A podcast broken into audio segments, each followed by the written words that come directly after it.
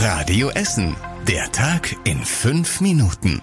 Am 8. Februar mit Zoe Tassovali. Schön, dass ihr auch heute wieder dabei seid. Am Amtsgericht in Mülheim ist heute der Prozess gegen einen Tanklasterfahrer gestartet. Der hat im September 2020 einen schweren Unfall auf der A40 verursacht.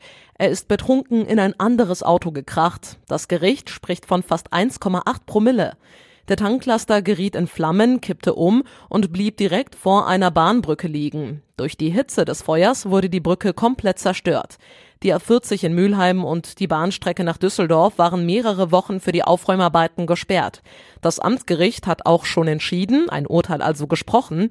Der Lkw-Fahrer ist zu einer Haftstrafe von einem Jahr und neun Monaten ohne Bewährung verurteilt worden.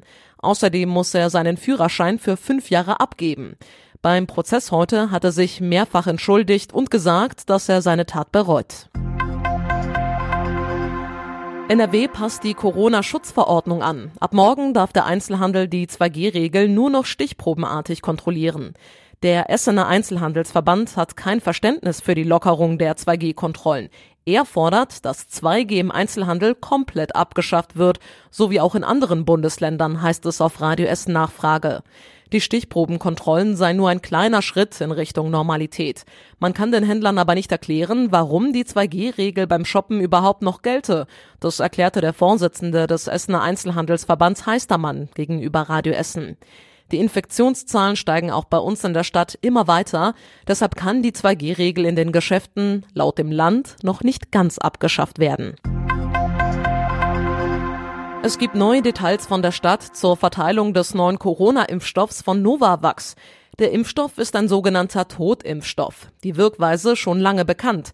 Deshalb haben viele die Hoffnung, dass sich auch Menschen damit impfen lassen, die alle bisherigen Corona-Impfstoffe ablehnen und bisher noch gar nicht geimpft sind. Emily Massenberg erklärt die geplante Verteilung. Drei Viertel aller Novavax-Impfdosen sollen bei uns in Essen da angeboten werden, wo es eine Impfpflicht gibt. Das betrifft zum Beispiel den medizinischen Bereich.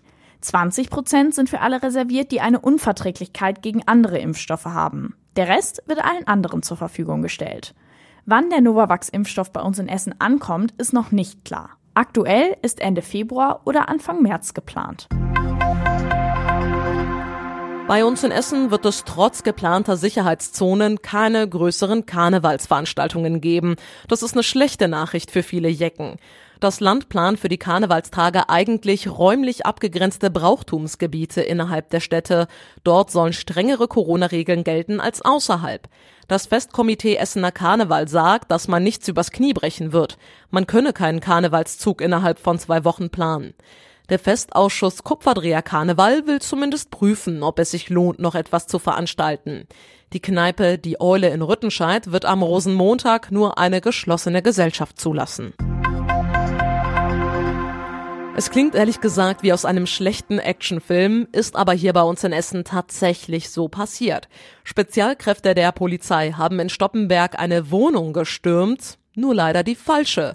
Dabei wurde ein 25-jähriger Student überwältigt und gefesselt, dann aber sofort freigelassen, als die Beamten merkten, dass sie den falschen Mann haben. Der eigentliche Verdächtige konnte später im selben Haus festgenommen werden. Er soll Menschen an einer Schule hier bei uns in der Stadt bedroht und mit einem Messer hantiert haben.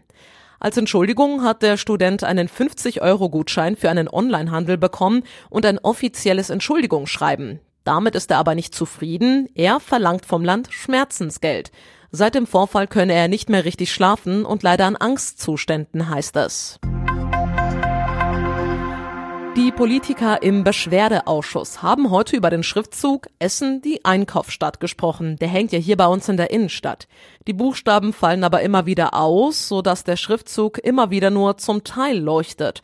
Außerdem finden viele den Schriftzug inzwischen unpassend, weil sie die Innenstadt zum Einkaufen nicht mehr so gut finden wie früher. Mehrere Alternativen stehen schon im Raum, unter anderem eine LED-Wand oder ein Hinweis auf die grüne Hauptstadt Europas. In zwei Wochen soll im Rat über die Vorschläge weiter diskutiert werden. Und zum Schluss der Blick aufs Wetter. Heute Nacht geht es windig und bewölkt weiter, es regnet nur sehr wenig und kühlt außerdem nur leicht ab auf sieben Grad. Die nächsten Nachrichten aus Essen hört ihr dann wieder morgen früh ab 6 Uhr hier bei Radio Essen. Ich wünsche euch allen erstmal einen schönen Dienstagabend und später eine gute Nacht.